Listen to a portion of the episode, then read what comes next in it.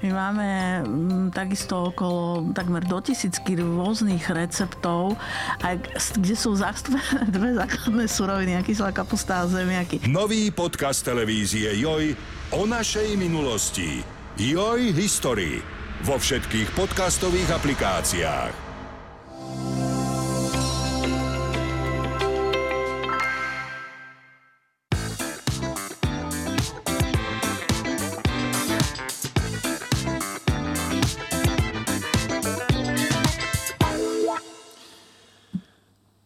Odborníci už dlho dvíhajú varovný prst, že odolnosť baktérií voči antibiotikám neustále rastie a raz to môže dospieť do takého štádia, že jednoducho žiadne antibiotika zaberať nebudú a potom bude veľký problém.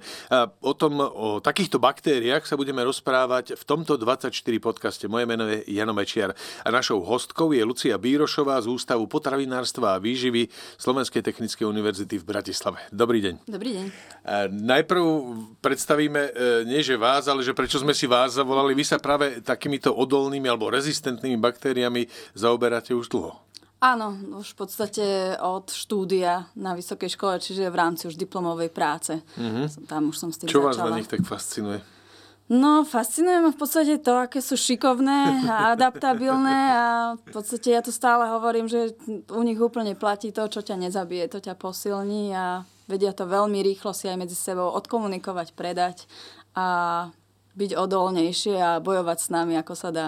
Súhlasíte s tým, čo som hovoril na úvod, že, že tá odolnosť rastie a že naozaj to môže dospieť do štádia, že bude mať problém, že na niektoré baktérie nezaberie nič? Aha, áno.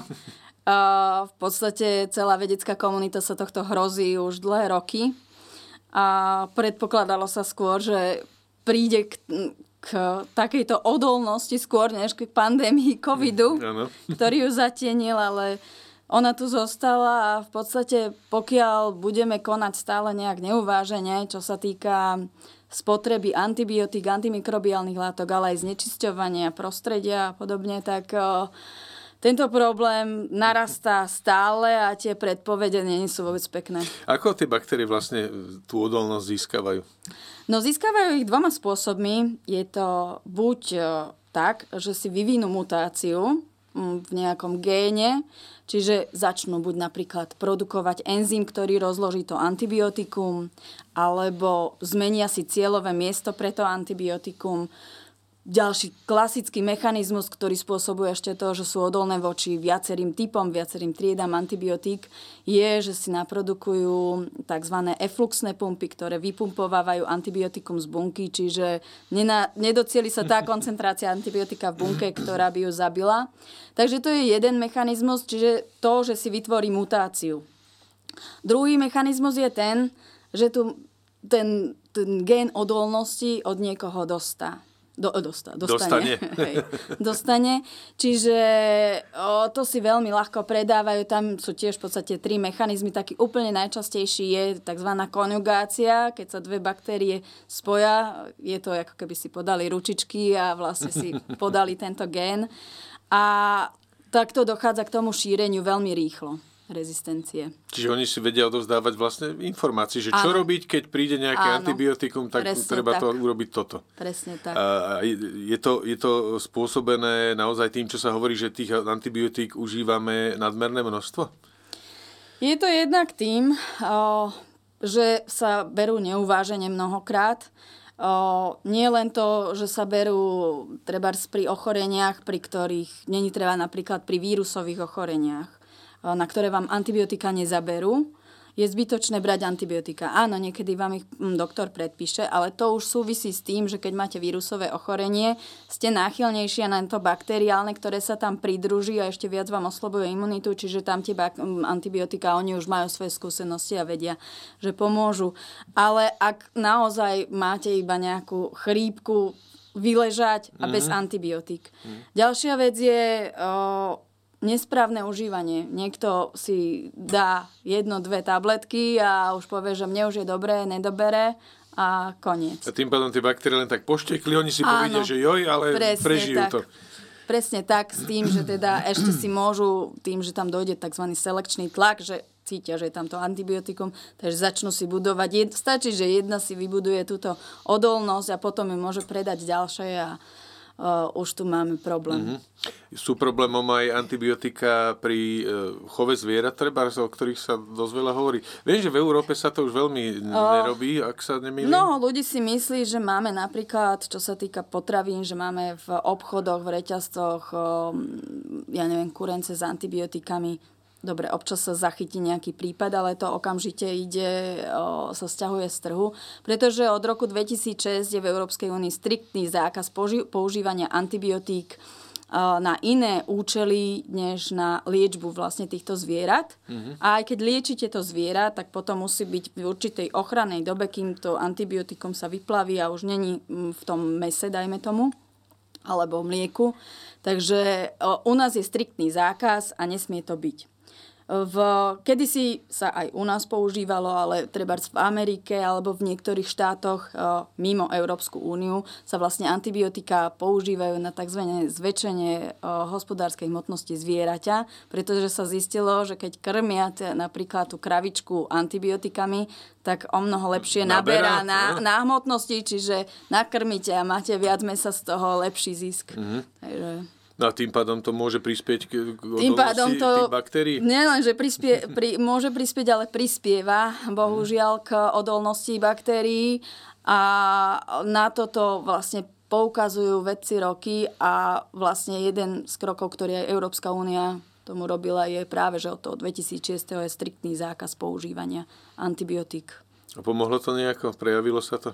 Mm, keď si pozriete v podstate mm, údaje, mm, ktoré ukazujú mapy a jednak spotreba antibiotik, jednak výskyt rezistentných baktérií, tak keď si pozriete aj napríklad nejakú tú Južnú Ameriku a podobne, kde napríklad v niektorých štátoch mm, nie len, že sa to používa v chove zvierat, ale takisto si môžete v niektorých štátoch kúpiť antibiotika nie na predpis, ale ako bežný liek. Mm-hmm tak uh, tam je ten výskyt tých rezistentných baktérií vyšší v porovnaní mm-hmm. s nami. Čo môžu tie rezistentné baktérie spôsobiť, teda keď už budú odolávať antibiotikám? Aké sú také tie hrozby a rizika? No hrozby sú nie pekné, pretože keď si zoberiete, tak takýmto štýlom sa môžeme vrátiť do doby veľmi, veľmi dávno, keď ešte antibiotika neboli a to, že nám vlastne antibiotika nebudú zaberať a budeme umierať na bežné infekčné ochorenia, ktoré v dnešnej dobe idete k lekárovi, dostanete antibiotika a za týždeň ste fit. Mm-hmm. To sa môže stať, že toto nám nebude zaberať a umriete na úplne bežné ochorenia. Mm-hmm. Takže... Ktoré si možno ani nevšimnete Áno, v dnešnej dobe, keďže, keďže sú na to lieky. Vy sa špecializujete na výskyt takýchto baktérií v potravinách. Áno. Ako sa dostávajú do tých potravín? No, do tých potravín tam je tých ciest viacej. Jednak my okrem potravín sme sa zamerali aj na odpadovú vodu, čo mnohí sa divia, že teda čo má odpadová voda s potravinami. Ale keď si vezmete, tak odpadová voda ide do čistiarne odpadových vôd, kde sa prečistí a ide do nejakého tzv. recipientu, či už rieky alebo morí a, a tak ďalej. No a tým sa vám dostáva do prostredia. Sem v tej prečistenej vode sa vám dostanú aj niektoré odolné baktérie, pretože neprečistí to všetko, niečo tam zostane. A tie môžu následne šíriť tú rezistenciu v prostredí. Keď si to vezmeme, tak v riekach máte ryby, ďalej používa sa to, treba niekto má domácu čistiareň odpadových vod, mm-hmm. povie si prečistenou vodou, zužitkujem, polejem, polejem si s ňou no. záhradku.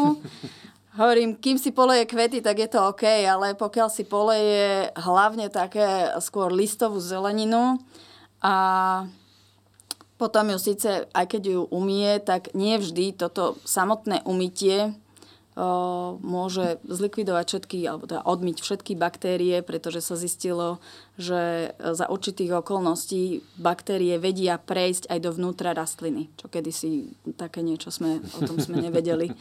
Takže dostanú sa cez Áno. Uh, tie, tie, Takzvané prieduchy. prieduchy no? mm-hmm, cez prieduchy sa dostanú, vedia sa dostať dovnútra rastliny a tým pádom to ani nevymiete. A najlepšie na tom je, že tej rastline to vlastne nič neurobí, pretože sú to baktérie e, živočíšne, nepoviem, že ľudské. Áno. Čiže rastlina s tým v pohode existuje, ale ako náhle sa dostane do človeka Áno. alebo do zvieraťa, tak môže byť problém. Áno, pretože e, za normálnych okolností tá rastlina má tiež svoj obranný systém, ale zistilo sa, že ten funguje na nejaké tie rastlinné patogény, ale na tie naše nie. E, tie čistiarne odpadových vôd, o ktorých ste hovorili, tam ste v rámci vášho výskumu e, zistili zaujímavé veci, že to je priam rodisko takýchto baktérií, že tam majú absolútne ideálne podmienky. Áno, pretože keď si vezmete, že čo je odpadová voda. A odpadová voda, berme teraz komunálne, klasické naše čistiarne odpadových vôd, kde ide odpadová voda z našich e, obydlí, ide tam odpadová voda e, z pracovísk, z mm, nemocníc, e, zo všelijakých DDS-iek a tak ďalej. No a je to veľký mix. Jednak tam máte liečiva, čiže v, v nízkych koncentráciách, pretože či už zmetabolizované, nezmetabolizované. Ďalej o, máte tam rôzne antimikrobiálne látky, už len ktoré použijete, keď si umývate zuby, tak v zubnej paste máte nejaké tie antimikrobiálne látky. O, typickým prípla- prípadom je tzv. triklozan, ktorý je v niektorých pastách, ktorý je fajn proti gingivitíde. A vy ho vlastne, ak si umiete zuby, vyplujete, ide vám to do odpadovej vody. Ďalej sú tam všetky možné lieky, lebo však v dnešnej dobe uh, šťastný ten, kto nič neužíva. Áno. A uh, s tým všetkým vám idú aj baktérie, pretože umývate sa, vyplúvate, samozrejme idete na, na záchod, takže to všetko vám bere aj baktérie. A sú to baktérie citlivé, sú to baktérie odolné. A toto všetko, tento mix vám ide na čistiareň odpadových vôd. Tam vám to postojí, kým sa to prečistí e, skalom a tak ďalej. A zistilo sa, že áno, že je to obrovský mix mikroorganizmov, nielen baktérií, ale aj ďalších, ale teda my hlavne teda o tých baktériách hovoríme, pretože tie najľahšie získavajú túto odolnosť. A je to mix všetkých možných látok vo veľmi nízkych koncentráciách. Takže dobré tréningové prostredie, že len Áno. to tak akože... Sú to, sú to, je to práve to, čo som hovorila na začiatku, čo ma nezabije, to ma posilní, Mhm. pretože sú to o, koncentrácie, ktoré nezabijú tú baktériu, Mhm. ale zároveň na ňu tak mierne tlačia, že ona si povie, že tak vybudujem si takú a takú mutáciu. Mhm. A práve tie mutácie na to, aby jej sa lepšie prežívalo, vedú k tomu, že je odolná. A zároveň sa zistilo, že za takýchto podmienok, týchto určitých, pri prítomnosti niektorých tých látok, sa aj zvyšuje to podávanie si ručičiek, ten uh, Tá transport. komunikácia medzi Áno, tými presne. baktériami. Čo sa s tým dá robiť? Lebo tá voda v tých čistiarniach sa sa hádam ani nedá nejak, že absolútne sterilne urobiť, to by musel byť nejaký vražedný chemický mix, aby to bolo úplne že sterilné. Čo sa s tým dá urobiť je to, že ešte vlastne ako mm, vychádza prečistená voda, tak sa robia ešte tzv. aj mm, terciárne dočisťovanie odpadových vôd, kde sa dokáže tá voda zbaviť ešte ďalších a ďalších či už mikropolutantov, pretože mm, zistilo sa, že tá technológia je stará viac ako 100 rokov, ale lieky a rôzne látky, ktoré užívame, tak sú novšie a tá technológia nestačí na odbúravanie týchto všetkých látok. Takže potom ešte za čistiarňou tzv. terciárne dočisťovanie, ktoré by tú vodu ešte prečistilo. Samozrejme, není to úplne dobré na pomaly deionizovanú alebo destilovanú Práve, vodu. že úplne Áno. destilovaná voda to, tiež nie to je nie, lebo riešenie. Mhm. tým, že vám to ide do toho recipientu, tak to potrebuje niečo mať. A robí sa toto terciálne dočisťovanie? Na niektorých čistiarniach áno, niektoré to majú, niektoré čistiarne majú aj napríklad pomocou filtrov, že sa ešte prefiltrováva, ale tejto problematike to viac vedia Jasné, kolegovia. jasné. environmentálneho. My zostaňme, zostaňme pri tých potravinách. Poďme sa na tie potraviny. E, e, Keď som sa s vami rozprával, ste hovorili, že najväčším takým zdrojom takýchto odolných e, baktérií sú morské plody a ryby? Či ako to je? Dobre som to pochopil. No, sú dobrým zdrojom, závisí od toho, kde sa nachádzajú. Hej, keď si pozriete, že máte napríklad o, o odtok z čistiarne a je niekde v blízkosti, lebo keď si zoberiete morské plody, krevety a tak ďalej, sú mnohokrát pestované, no, že nie sú odchytávané, ale sú pestované mm. v takých o, klietkách alebo sieťach. A závisí veľmi od toho, či sú treba v blízkosti alebo po spáde toho odtoku čistiarne. Mhm. Čiže aj, aj na tomto závisí. A kedysi sme tak povedali, že v podstate tá morská voda, tá koncentrácia soli, tam sa predpokladá, že tam nebude také zastúpenie tých baktérií, ale... Asi ste zle predpokladali. Áno, oni sa vedia aj na to dobre adaptovať. Takže... E, to znamená, že ja neviem, e, také, také jedlá ako suši, alebo také, z takých tých surových rýb, môžu byť e, zdrojom? Samozrejme, môžu byť zdrojom aj patogénnych mikroorganizmov, aj rezistentných mikroorganizmov. My sme sa zaoberali aj týmto, že sme vlastne odoberali a pokúpili sme si suši na jedenie. Dobrý výskum. Čas, áno, čas, sme, čas sme skonzumovali a čas sme teda hodili na analýzy. Zistili sme, že vyskytujú sa, ale nie v nejakom veľkom množstve. Mm-hmm. Takže to suši by som povedala, že je ešte najlepšie. Aha. Tou tepelnou úpravou sa tie baktérie ničia? Áno, tepelnou úpravou áno. Preto sa odporúča vždy tepelne upraviť. Takisto, keď už sme pri živočišných potravinách, tak to bolo aj so surovým mliekom z mliekomatov, mm-hmm. ktoré je tiež živočišná komodita. A vždy na tom mliekomate bolo upozornenie, že prosím, prevarte si to mlieko, aby sa tam zlikvidovali tieto mikroorganizmy. Tam pri tých mliekách, tam to bolo horšie ako pri tom suši. Mm-hmm. To suši bolo celkom v pohode. Tak ono zasa mlieko je tiež, tam tie baktérie jednoducho musia byť, ano. to je jedna vec a druhá vec... Áno, je jedna vec, že sú tam všelijaké tie probiotické alebo baktérie mhm. mliečného mm-hmm. kysnutia, tie, také tie benefičné baktérie. Mm-hmm. Druhá stránka je, že sú tam teda aj o, tie horšie, ktoré nemusia vyvolať ochorenie, vždy závisí od dávky a od stavu jedinca, ale môžu. Takisto, čo sa týka tých rezistentov, mnohí, sa hrozia, že pre Boha, že všade to zistíte a tak ďalej, že z toho pomrieme a všetko možné. Nie, ono ide o to, že tie rezistentné baktérie sa do vás dostanú cez tráviaci trakt, môžu cez vás prejsť, ale horšie je to, že môžu jednak tú genetickú informáciu o tej rezistencii predať vašim baktériám, ktoré máte v črevnom trakte a vy ich ďalej vylúčite do tých odpadových vôd mm-hmm. a ide to. A teraz mi tak napadlo, oni t- t- t- to odovzdávanie tých informácií, to prebieha len v rámci jedného druhu, alebo aj úplne cudzie baktérie si môžu takto Je to najčastejšie um, v rámci jedného druhu, ale vedia si to predať mm-hmm. aj mhm keď nie sú v rámci jedného. Uh, hovorili sme o tepelnej úprave. Zelenina je príklad, ktorá, ktorá sa teda... Robí sa aj tepelne upravená samozrejme, ale väčšinou teda surová. Uh, nájdu sa aj tam takéto potenciálne nebezpečné baktérie? Áno, nájdu sa aj tam.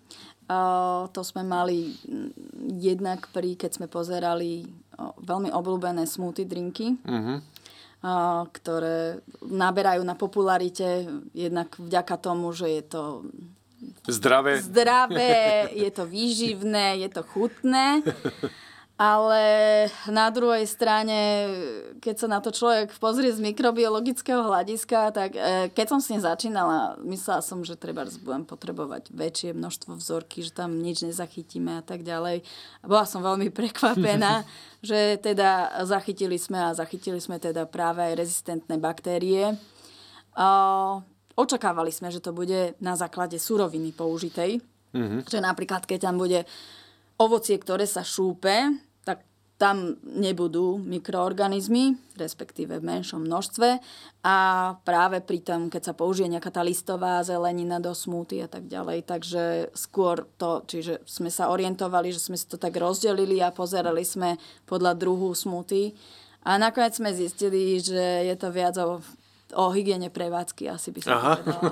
Takže Čiže skôr mo... to kopírovalo Aha. prevádzku, než tú surovinu. Ale predsa len viem, že ste mi spomínali e, múku napríklad, že to môže byť celkom zaujímavý zdroj, keď sa to nezdá.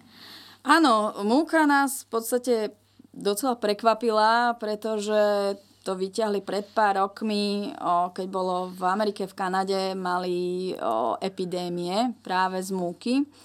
A o, teda sme si povedali, že preboha múka, že tak asi tam majú kontaminácie v mlynoch a tak ďalej. A že na druhej strane múka, kto by jedol surovú múku, veď to sa prepeče a není problém. Mm-hmm. No ale o, jednak sa menia trendy stravovacie, to je veľký problém. Mnoho ľudí sa teraz orientuje na raw alebo surové potraviny, Áno. E, proste ako je to zdravé a tak ďalej. No, zdravé odtiaľ potiaľ by som povedala, pretože naozaj z toho mikrobiologického hľadiska je naozaj lepšie prepečené.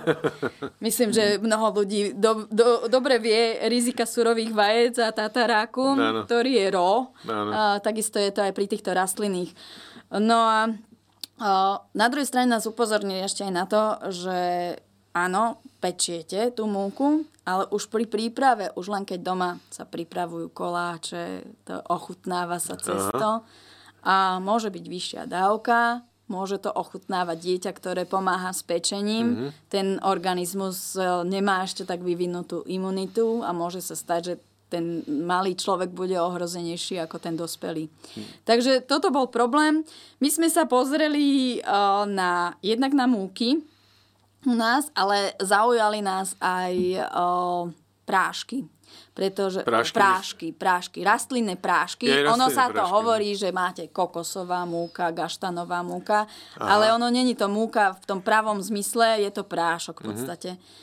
No a zistili sme, že práve tieto prášky alebo tieto rastlinné, no aj pšenica je rastlina, takže aj to je rastlinná múka, hej, ale tieto neštandardné, neštandardné múky, no. múky sú na tom horšie ako klasické. Takže čo bolo ešte horšie, o, tak o, no, niekedy nájdete u toho výrobcu na internete napríklad odporúča, že sú zdravé, majú rôzne mikronutrienty a tak ďalej a odporúča napríklad pridanie si lyžičky takejto, takéhoto prášku do jogurtu alebo do smúty. A to už je problém, lebo už je to, to v surovom, v surovom stave. stave. Mm-hmm. Takže hovorím, keď to upečete, problém to není. Ešte závisí od toho, ako to upečete. Narážate asi na pizzu, to bolo v Taliansku? Či uh, kde to... Vo Francúzsku. Vo Francúzsku. Presne tak. Povedzte. To bolo asi 2-3 roky dozadu, keď mali uh, epidémiu, uh, ktorá u niektorých skončila aj smrťou. Horšie, že, áno, horšie, že u malých detí pretože išlo o pizzu, zmrazenú pizzu, ktorú si doma upečiete. A oni ju neupiekli, tí konzumenti, podľa návodu od výrobcu, ale dali ju vlastne do tej trúby iba na nejaký čas, ktorý nestačil. Tie mamičky zväčša hovorili, že je to také už... Také mekučké. Mekučké, mm. áno, že nie je to tak úplne dopečené, ale je to také nabobtnané, mekučké, že je to lepšie pre tie, práve pre tie deti, čo teda je prúser. Mm. A tak to došlo vlastne, zistilo sa, že práve to cesto tej píce bolo kontaminované uh, Escherichia coli, čo je za normálnych okolností naša dobrá baktéria, Bežná ktorá baktéria. nám aj vitamíny mm. produkuje, ale o, sú určité jej kmene, ktoré sú veľmi nebezpečné a ktoré e, môžu končiť aj smrťou. A zistilo sa, odkiaľ sa dostali vlastne tie baktérie do tej pice? Skúmalo sa to? Či to je výrobca, či to bol výrobca, alebo...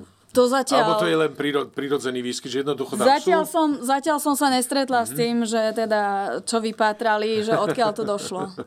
E, keď už hovoríme o týchto prípravách alebo o týchto epidémiách, e, aj klíčková epidémia bola, ak sa nemýlim? Klíčková epidémia to bol, myslím, že rok 2011 a to teda, myslím, že to začalo v Nemecku a bol to veľký problém lebo tam veľmi dlho zisťovali, že čo. Bola to vlastne taká multišátna epidémia, zasiahlo to veľa ľudí a najskôr boli podozrivé, tuším, paradajky, potom uhorky zo Španielska a všetko možné. A nakoniec sa zistilo, že sú to klíčky z Egypta, tzv. senovky gréckej.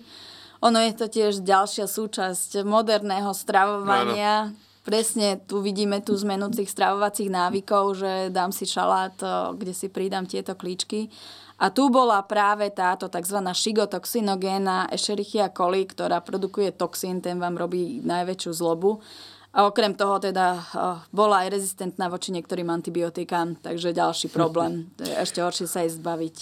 Čo vlastne rozhoduje o tom, že z tej infekcie bakteriálnej je choroba, epidémia a niekedy ani nie? No rozhoduje o tom, ako som povedala, dávka. Čiže koľko toho mikroorganizmu, aké množstvo o, sa dostane do vášho organizmu. Mm-hmm aj to, v akom ste vystave. To znamená, ak ste nejak imunokompromitovaní, už len to, keby ste mali chrípku, tak ten váš imunitný systém je oslabený. Už to môže byť väčší problém ako za normálnych okolností. Tiež závisí treba od veku. Samozrejme, zväčša starší ľudia a malé deti sú ohrozenejšie, pretože ten imunitný systém bude ešte ne, nevymodelovaný presne tak, jak by mal byť. Hej, ako keď dávame deti mm-hmm. do škôlky a chytajú tú imunitu. A u starších ľudí už zasa nefunguje tak, ako by mal. Čiže e, keď sa bavíme o tom, čo zohráva všetko tú dôležitú úlohu, tak je to, koľko je tej baktérie, koľko do seba dáme a v akom stave sme. Mm-hmm. Ešte závisí aj od tej samotnej baktérie, aké má tzv. faktory virulencie alebo faktory patogenity, nakoľko je schopná prejaviť tú infekciu alebo teda sa udržať a šíriť mm-hmm. to ochorenie a bojovať. Lebo tam je to zaujímavé, to ste spomínali, spomínali tú E. coli, ktorá sa normálne vyskytuje bežne, ale zrazu je jak prepne a áno. je vražedná. Áno, áno. Ono je niekoľko typov týchto Escherichia coli, ktoré sú zlé mm-hmm. v podstate pre náš organizmus a spôsobujú e, nepekné črevné problémy a v tom horšom prípade to dochádza až k tzv. hemolyticko-uremickému syndromu, kedy proste ide z vás krv a no, není to pekné. No a s tými antibiotikami v takýchto prípadoch sa čo robí? Čo môžu lekári V takýchto urobiť? prípadoch práve antibiotika pomáhajú, pretože Escherichia coli je baktéria a čiže tam sa nasadia okamžite antibiotika. No a keď nezaberajú, čo potom človek zomrie? Alebo ako to je? No a keď nám nebudú zaberať, tak mm jedine po, posilniť ten náš imunitný systém. Z tohto ohľadu sú do budúcna práve dobré o, vakcíny, ktoré sú mnohokrát kritizované a s ktorými máme problém, pretože antivax je pomerne silný, mm-hmm. ale keď si vezmete aj v súčasnosti máme vakcíny proti niektorým baktériám, proti meningokokom sa očkuje a podobne. Čiže nie len proti vírusovým bakt- ochoreniam, ale aj proti bakteriálnym sa vieme takto chrániť. Mm-hmm. Čiže do budúcna, no momentálne videla som, že teda umelá inteligencia navrhla antibiotikum, ktoré by malo zaberať na všetko. Do, otázne je dokedy? Otázne no? je presne dokedy, pretože pri každom antibiotiku si vždy mysleli, že bude zaberať a zaberá, ale chvíľu. Aha. Takže oni si dokážu veľmi dobre vybudovať tie cesty.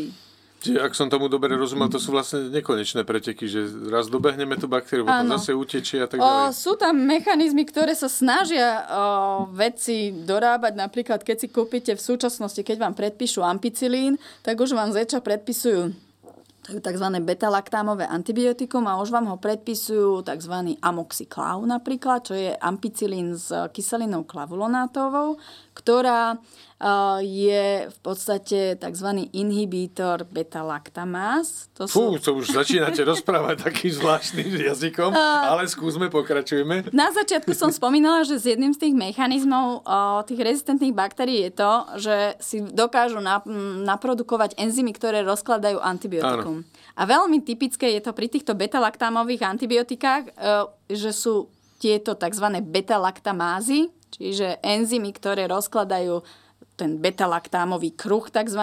týchto antibiotík a tým pádom to antibiotikum je neúčinné. Mm-hmm. Tých beta-laktamáz je v súčasnosti no, strašné kvantum a sú strašne rozdielne a spôsobujú veľké problémy, lebo tieto tzv. inhibítory, ako je napríklad tá kyselina klavulánova, tak uh, fungujú iba na niektoré, nie na všetky. Mm-hmm. Takže... Čiže tie, ak by som to e, pochopil, či som to pochopil, tie inhibitory sú vlastne také brzdy, ktoré brzdia tú baktériu, aby produkovala tie enzymy, Áno. ktoré ničia antibiotika. Áno. A tým pádom to antibiotikum by mohlo zabrať. Presne tak. Dobre, pochopil som. Zvyšuje to tú účinnosť antibiotika. Aha, takže. Jasné. E, váš výskum sa pokiaľ viem zaoberá treba aj tým, že ako, ako, tú, ako tie odolné baktérie e, nie že zničiť, možno nezvyšovať ich odolnosť, treba, že priebežne ich eh, eliminovať. Viem, že ste mhm. vyvinuli také nejaké, ako to nazve, granule? Aha, myslíte teraz, áno. čo sa týka v rámci aj čistenia odpadových Čistenia vôd? napríklad, áno. To práve s kolegami máme spoluprácu. Tá spolupráca vznikla primárne na tom, aby sa čistili odpadové vody, hlavne od tých chemických mm. mikropolutantov, ktoré sa dostávajú do prostredia. A zároveň popri tom my pozeráme, nakoľko to vie likvidovať aj o, baktérie, či už citlivé alebo odolné. A o, niektoré z tých metód sú naozaj veľmi účinné, len na druhej strane my musíme pozerať aj na to, aké sú náklady na m, mm, túto technológiu. O, ako potom likvidovať napríklad, keď sa tam použije nejaká látka, či sa ju dá vyťahnuť, ako vyťahnuť a tak ďalej, či mm-hmm. tam zostane niečo, nezostane. Takže o, tiež sa musíme pozerať na to, aká je tá voda, ktorú použijeme. Preto je najľahšie to robiť na tej prečistenej vode, kde už treba nemáte nejaké tuhé častice, ktoré by inhibovali celý ten proces čistenia, mm-hmm. dočisťovania. Čiže týmto smerom sa jeden, teda jeden Áno. zo smerov vášho výskumu. Uh, nehovorím, že vy, ale uh, robí sa treba výskum aj takým smerom, že čím by sa tie antibiotika dali úplne že nahradiť? Áno, aj v tomto smere sa robí výskum. O, možno ste počuli fagová terapia. Nie, nepočul. o, sú tzv. bakteriofágy, ktoré dokážu no. zneškodňovať baktérie a práve o, z tohto ohľadu sa tiež zameriavajú niektoré o, výskumné skupiny na to, ako by sa to dalo pomocou fágov ale nie je to úplne najjednoduchšie, lebo takisto fágy máte špecifické pre rôzne typy baktérií. Čiže baktérie by sa nasadili proti baktériám?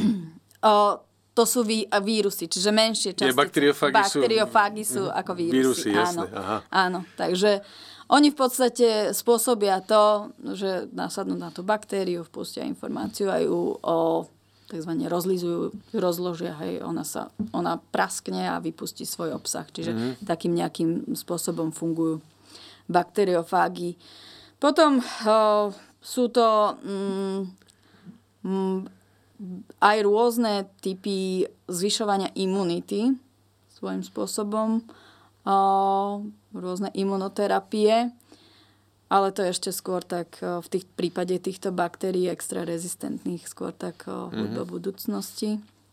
Takže, no a potom o, vieme sa pozrieť ešte aj do prírody, m, určité látky prírodného charakteru, veď konec koncov aj pôvodné antibiotika, práve aj tie betalaktámové antibiotika, ktoré som spomínala, sú prírodného charakteru, lebo sú produkované hubou plesňou, mm-hmm. hovorovo povedané, takže sú tiež prírodného charakteru, ale aj niektoré látky z rastlín o, dokážu mať tieto antimikrobiálne účinky. O, či už ich používať ako samotné antibiotika, to a, až tak moc nie, ale v kombinácii s antibiotikami práve na vylepšenie tej účinnosti je to skôr lepší pohľad. No z toho, čo sme tu aj doteraz povedali, e, teda čo ste vyhovorili, e, má to, tento problém tých, tej rezistentnosti tých baktérií nejaké riešenie? Také, že definitívne, že vy budete to môcť zabaliť, že už nemám čo robiť? Uh, myslím si, že definitívne. Asi, asi nie. Neviem, možno tak pár generácií dopredu, ale uh, nemyslím si. Myslím si, že gen, uh, rezistentné baktérie tu boli odjak živa a budú tu.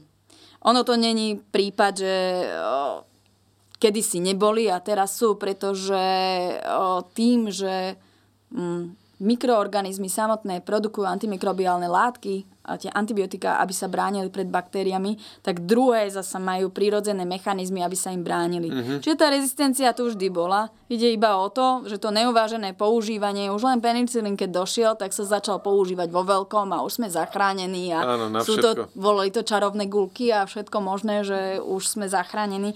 A veľa sa ho použilo, naozaj zachránil veľa životov, ale s tým neuváženým používaním samotný pán Fleming povedal, že je otázka času, kedy sa voči tomu vyvinie rezistencia a mal pravdu.